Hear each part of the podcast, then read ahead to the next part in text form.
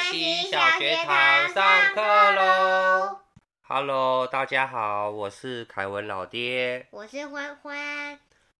欢，你看过《快乐角》吗？里面都说些什么呢？看过啊，里面的企鹅都喜欢唱歌，但快乐角它喜欢跳舞。那你知道快乐角是什么企鹅吗？我知道是帝王企鹅。没错，就是我们今天的主角帝王企鹅。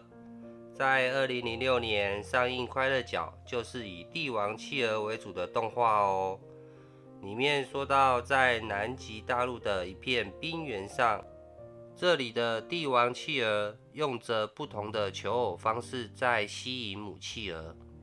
欢你说看看，你在快乐角里面看到波波用几种方式在吸引母企鹅呢？有，我觉得有一种就是跳舞。我们今天要来介绍帝王企鹅，是世界上最大的企鹅哦。哇！国王企鹅并不是帝王企鹅，因为体型比国王企鹅更大。所以因此命名为帝王企鹅。那么帝王企鹅到底多大呢？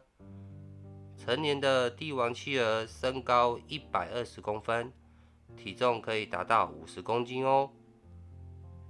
帝王企鹅是群居动物，在每年的一到三月会到海里猎食，四月开始走六十至一百公里返回栖息地。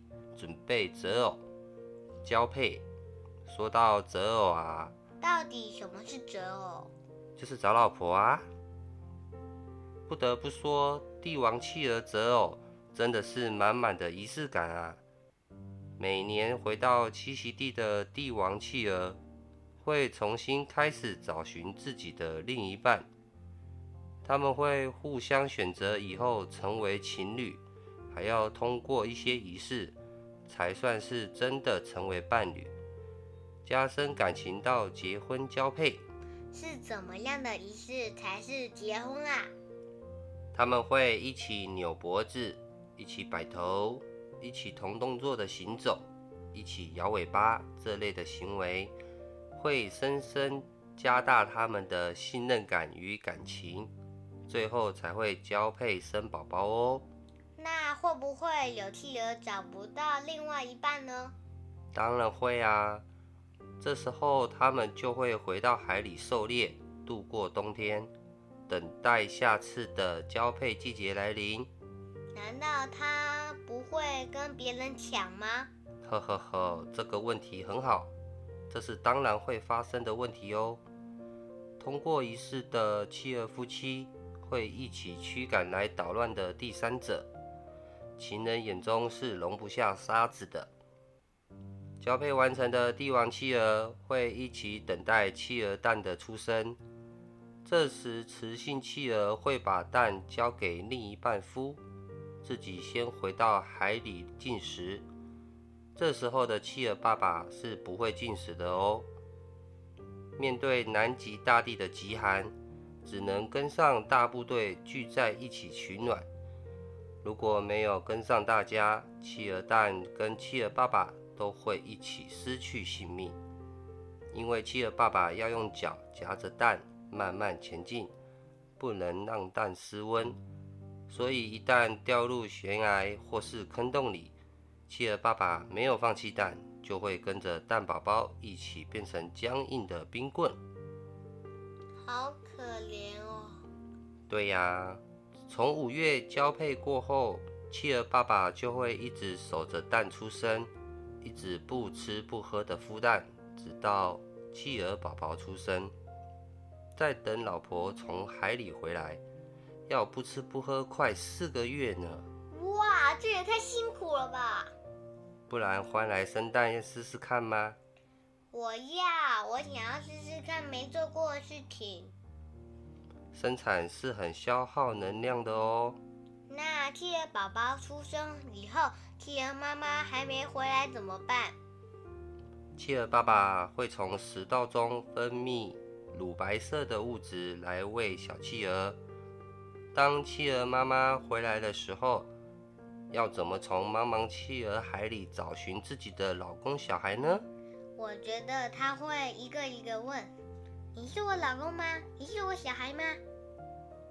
正确答案是透过叫声去找到自己的老公。企鹅都吃些什么呢？帝王企鹅主要以甲壳动物为食，也会吃一些小鱼和乌贼。帝王企鹅平均寿命在十到二十年。在野外啊，帝王企鹅主要的天敌有海豹、虎鲸、鲨鱼。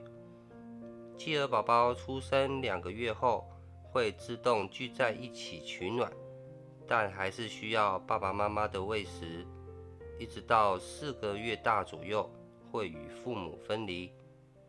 在帝王企鹅达到性成熟时，都会一直在海里生活哦。